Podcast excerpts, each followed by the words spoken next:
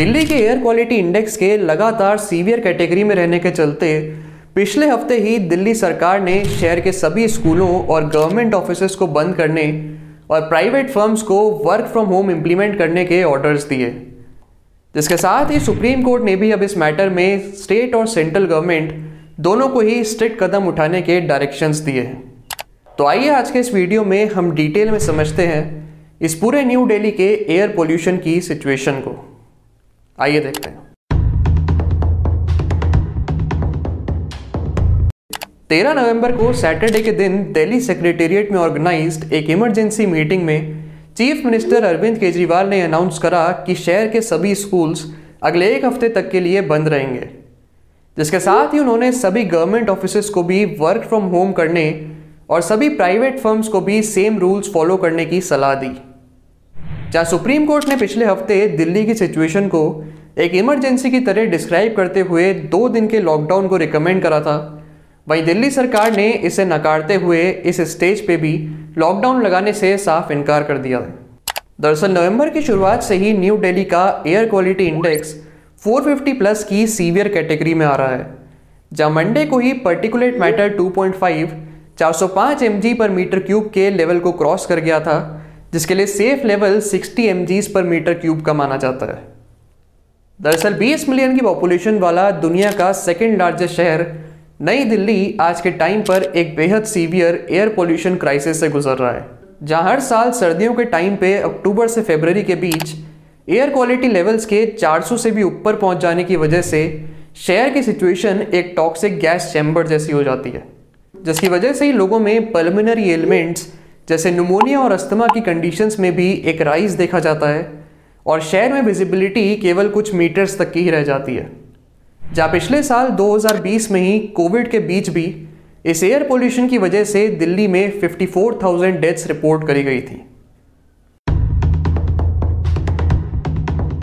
तो यहाँ पर अब सवाल ये उठता है कि आखिर क्या रीज़न है हर साल दिल्ली में एयर पोल्यूशन के इतने हाई लेवल्स तक बढ़ने के पीछे? आखिर क्यों दिल्ली शहर इतने टाइम से हर साल सेम सिचुएशन को ही फेस करे जा रहा है? लेकिन ये सवाल जितना आसान साउंड कर रहा है, इसका जवाब उतना ही कॉम्प्लिकेटेड है। क्योंकि यहाँ पर कोई भी एक रीज़न नहीं है जो इस एयर पॉल्यूशन के लिए जिम्मेदार हो। बल्कि कई सारे मल्टीपल फैक्टर्स हैं जो साथ में आके कंट्रीब्यूट करते हैं इस पॉल्यूशन की तरफ़। तो आइए अब हम इन मल्टीपल फैक्टर्स में से ही कुछ मेजर फैक्टर्स को बारी बारी से समझते हैं। तो इस एयर पोल्यूशन के पीछे सबसे पहला मेजर फैक्टर है पंजाब और हरियाणा के रीजन्स में फ़सल के कटने के बाद होने वाली स्टबल बर्निंग जिसे हिंदी में पड़ाली जलाना भी कहा जाता है। दरअसल पिछले दो दशकों से पंजाब और हरियाणा में पैडी फ़ार्मिंग यानी धान की खेती बेहद तेज़ी से इंक्रीज कर गई है। और क्योंकि धान को उगाने में बहुत ही ज़्यादा हाई क्वांटिटी ऑफ़ वाटर की ज़रूरत होती है तो इसी के चलते इन रीजन में ग्राउंड वाटर लेवल लगातार कम होता जा रहा था। जिसे देखते हुए फिर सरकार ने पानी को बचाने के लिए 2009 में एक नए एक्ट को पास करा, जिसने मानसून सीज़न से जस्ट पहले चावल और धान की खेती पर बैन लगा दिया। जिसकी वजह से ही फिर इस फ़सल के कटने का टाइम भी सितंबर और अक्टूबर तक के लिए डिले हो गया।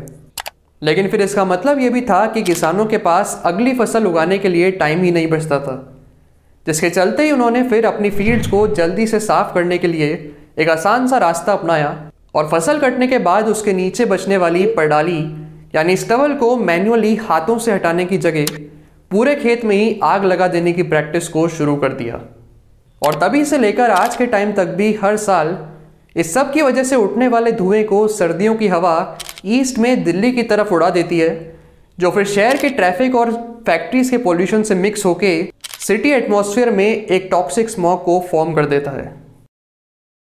2019 में मिड अक्टूबर के अराउंड नासा की अर्थ ऑब्जर्विंग सैटेलाइट्स ने भी दिल्ली और पंजाब के रीजन्स में सिग्निफिकेंट नंबर ऑफ़ फायर्स को डिटेक्ट करा था, जो फिर महीने के एंड तक एक्सट्रीमली हाई लेवल्स तक इंक्रीज कर गई थी।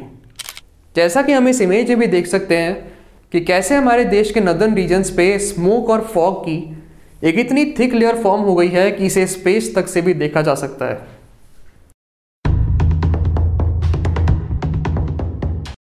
तो अब जैसा कि मैंने पहले बताया था, दिल्ली के पॉल्यूशन के पीछे सिर्फ़ एक स्टबल बढ़ने की रीज़न नहीं है, बल्कि बस एक कई सारे रीजंस के बीच वन ऑफ़ द रीज़न है, जो कि शहर में पहले से मौजूद पॉल्यूशन की तरफ़ कंट्रीब्यूट कर रहा है।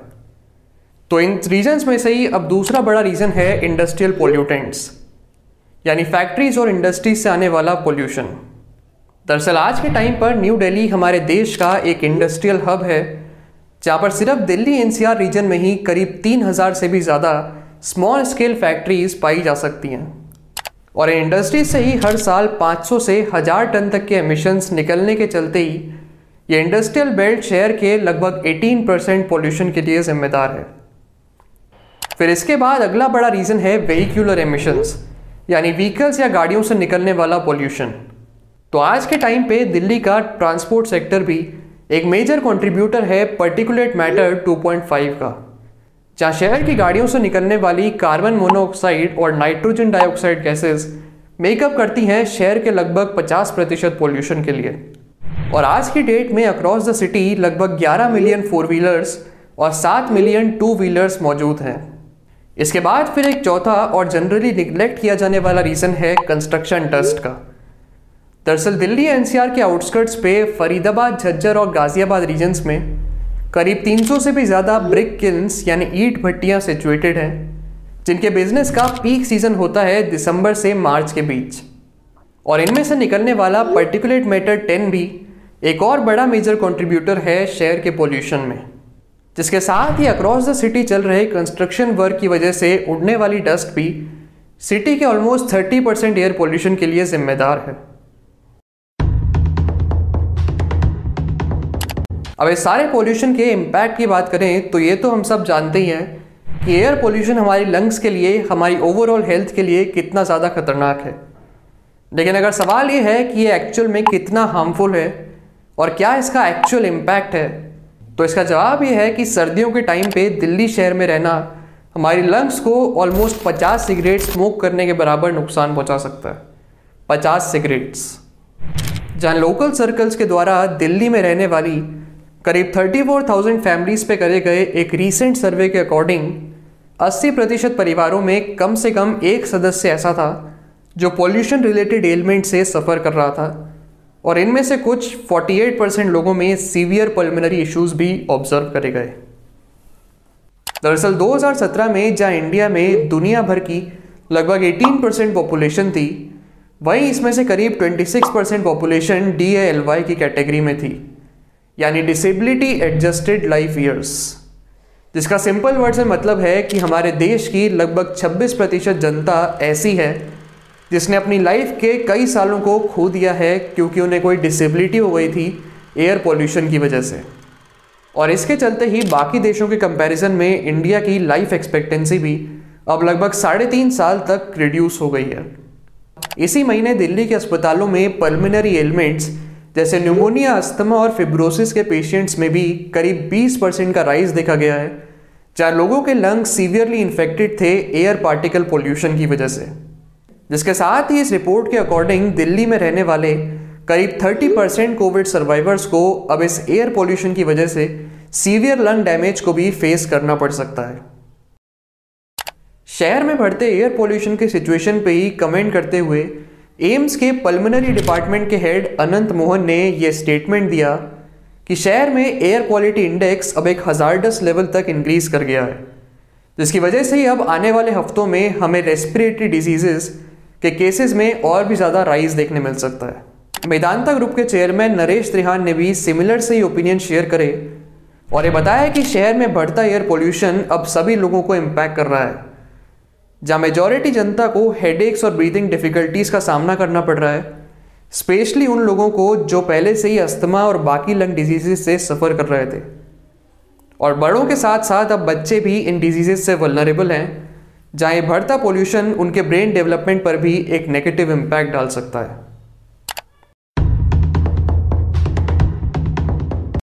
अब ऐसा नहीं है कि सरकार ने शहर के इस पोल्यूशन को काउंटर करने के लिए कुछ नहीं किया।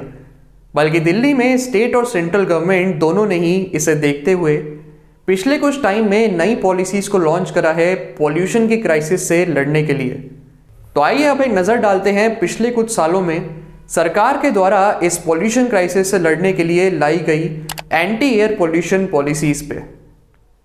इनमें से सबसे पहली पॉलिसी है ग्रैप यानी ग्रेडेड रिस्पॉन्स एक्शन प्लान इस पॉलिसी को 2017 में सुप्रीम कोर्ट के द्वारा मैंडेट करे गए एक इमरजेंसी कॉम्प्रिहेंसिव एक्शन प्लान के तहत तैयार करा गया था, टाइम के साथ ग्रेजुअली एयर पोल्यूशन को रिड्यूस करने के लिए। लेकिन क्लियरली इस ग्रैप पॉलिसी के अकॉर्डिंग अभी तक जितने भी कदम उठाए गए हैं, वो बेहद ही डिलेड और इनफेक्टिव साबित हुए हैं।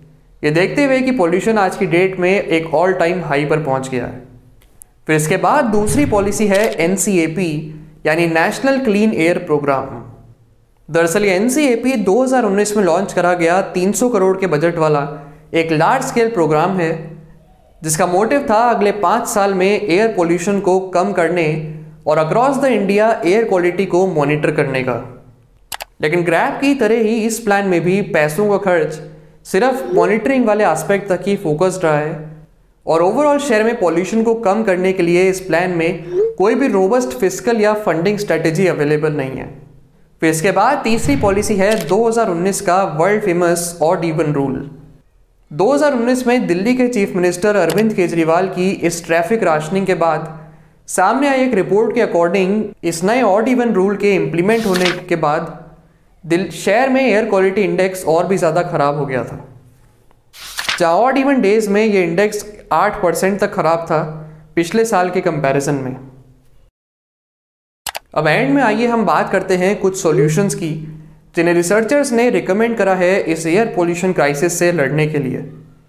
इनमें से सबसे पहला है better physical funding and vigilance यानी कि यहाँ पर सिर्फ़ पैसों को एलोकेट करना ही काफ़ी नहीं है, बल्कि सरकार को ज़रूरत है एक ऐसे मैकेनिज़्म को तैयार करने की कि इन पैसों के फ्लो को स्ट्रेटेजिकली डिसाइड किया जा सके। जिसके साथ ही विजिलेंस यानी इन पैसों के फ्लो को मॉनिटर करने और रूल्स को अवॉइड करने वालों के अगेंस्ट स्ट्रॉन्ग एक्शंस लेने की भी ज़रूरत है। वरना एन सी जैसी बड़ी बड़ी 300 करोड़ वाली स्कीम्स का भी इस पर कोई असर नहीं पड़ेगा। फिर एक दूसरा सॉल्यूशन है एजुकेशन एंड अवेयरनेस यानी देश की जनता को भी ज़रूरत है इन इश्यूज़ के बारे में अवेयर रहने की। कि कैसे ख़राब एयर क्वालिटी हमारी हेल्थ पे लॉन्ग टर्म में एक नेगेटिव इम्पैक्ट डाल सकती है। और इस काम में बिहेवियरल चेंजेस और अवेयरनेस कैंपेन्स काफ़ी मददगार साबित हो सकते हैं। फिर एक आखिरी सॉल्यूशन है ऑल्टरनेटिव सोर्सेज का।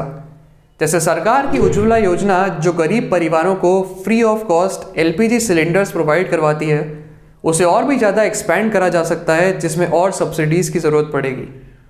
जिसके साथ ही देश भर के कोल प्लांट्स को भी ऐसे इक्विपमेंट्स प्रोवाइड करे जा सकते हैं, जो कि उनकी मदद करें नेशनल सेफ्टी स्टैंडर्ड्स को मीट करने में।